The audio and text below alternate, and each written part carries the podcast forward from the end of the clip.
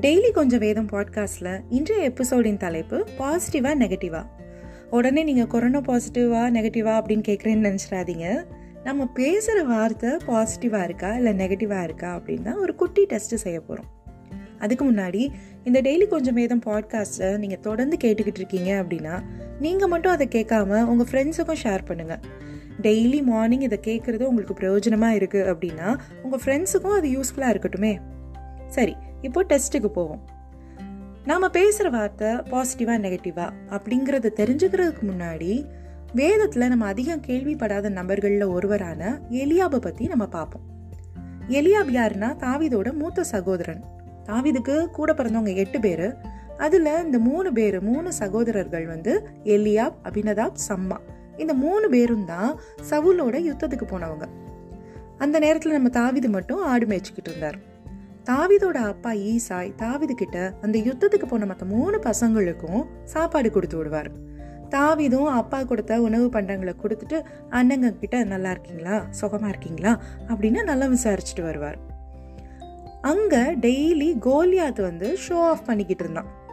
நான் ரொம்ப ஸ்ட்ராங் பெரிய வீரன் அப்படின்னு நாற்பது நாளும் மற்றவங்க முன்னாடியே தன்னை வந்து காமிச்சுக்கிட்டு என்னைய வீழ்த்துறதுக்கு யாராலையுமே முடியாது அப்படின்னு சேலஞ்ச் பண்ணிக்கிட்டு இருப்பான். அப்போ இஸ்ரவேலர் எல்லாரும் அவனை பார்த்தாலே பயந்து ஓடிக்கிட்டு இருந்தாங்க. இந்த கோலியாத்தை கொல்றவனுக்கு ராஜா தன்னோட பொண்ணையும் கட்டி கொடுத்து நிறைய காசு பணமும் கொடுப்பாரு அப்படின்னு அவங்களுக்குள்ள பேசிக்கிட்டு இருந்தாங்க.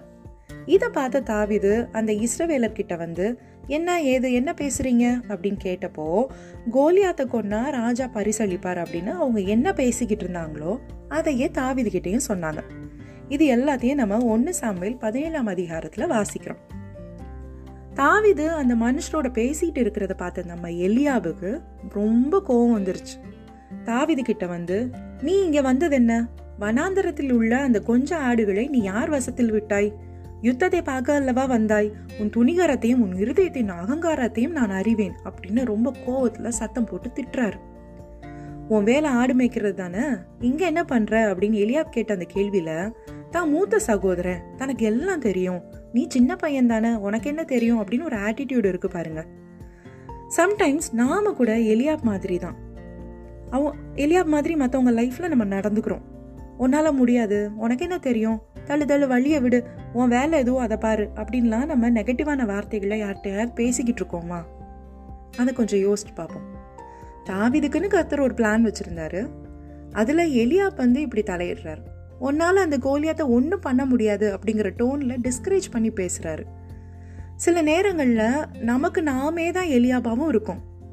மற்றவங்கள நம்ம பேசுகிறோமோ இல்லையோ நமக்கு நாமே நம்மளை டிஸ்கரேஜ் பண்ணி பேசிக்கிறோம். உன்னால் இது முடியாது. இவ்வளோ பெரிய கோலியாத்தை எப்படி நீ வந்து வீழ்த்துவ? எப்படி நீ வந்து ஜெயிப்ப? உன்னால் எல்லாம் முடியாது அப்படின்னு நமக்குள்ளேயே நாம் நம்மளை டிஸ்கரேஜ் பண்ணி டீக்ரேட் பண்ணி நம்மளை வந்து நம்ம குறைச்சி மதிப்பிட்டு பேசிக்கிறோம். இல்லைனா நம்ம லைஃப்பில் எளியாப்பா இருக்கிறவங்க பேச்சை கேட்டு நம்ம நம்மளையே டவுட் பண்ணிகிட்டு இருக்கோமா சில பேர் சொல்லுவாங்க ஏய் உனக்கெலாம் தெரியுமா? நீ எல்லாம் எதுக்கு ரிஸ்க் எடுக்கிற? அதெல்லாம் உனக்கு சரிப்பட்டு வராது. இப்படிலாம் மற்றவங்க எலியாப் மாதிரி நம்ம வாழ்க்கையில் வந்து பேசுவாங்க. அதை கேட்டுட்டு ஆமாம் ஆமாம் என்னால் முடியாது அப்படின்னு நம்மளை நாமே டவுட் பண்ணிக்கிறோமா? இதெல்லாம் நம்ம யோசிக்கணும்.